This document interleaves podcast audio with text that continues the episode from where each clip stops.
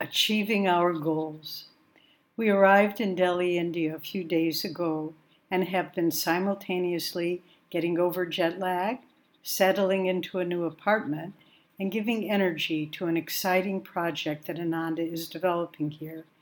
In case you haven't heard, a dynamic team is working to create the Yogananda Institute, a learning hub open to people on all levels of spiritual interest, to share the Master's wisdom, techniques, and tools for daily life. Eventually, this institute will become a yoga university, where we'll offer courses not only on the yogic sciences, but also on their application in daily life. For now, we are developing a three-day signature course called Living the Gita, based on Master's explanations of the deeper meaning and symbolism of the Bhagavad Gita. The excitement and energy surrounding this project are electric. After a meeting in which we discussed ideas for the Institute's future growth, I began to feel its potential and realized its scope was greater than anything we've done before. A shadow of doubt began to creep into my mind. Can we really do this? Is it beyond our capabilities? Then I looked up at a photo of Master on the wall opposite me and felt a calm reassurance flowing from his eyes. I understood that over and above all the efforts that we are exerting to create the Yogananda Institute, it is divine grace and joy that will carry it forward and bring it to fruition. Over the years, we've been part of many new projects as Ananda has expanded globally.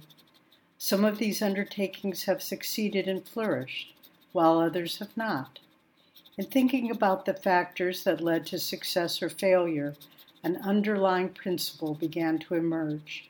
Yoganandaji expressed it perfectly in this quote, "In all things I let God guide me, and I can only do what He asks.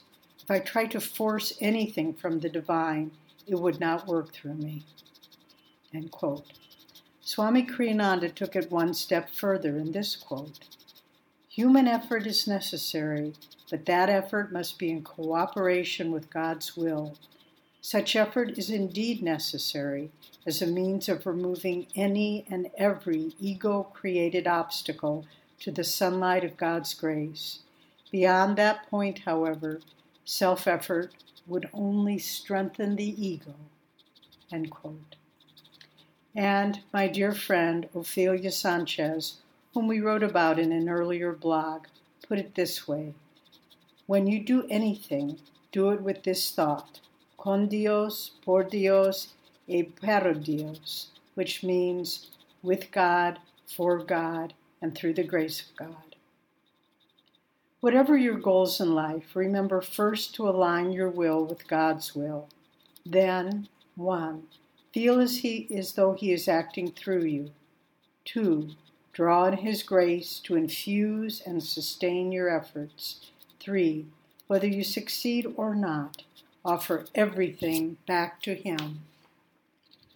This world is a school. Through all of life's classes, the most important lesson is to realize that God is both the doer and the doing. We must do our part, but His is the life that flows through us and helps us to achieve our goals. May all your plans and those for the Yogananda Institute be blessed with His grace. Your friend in God, Nayaswami Devi.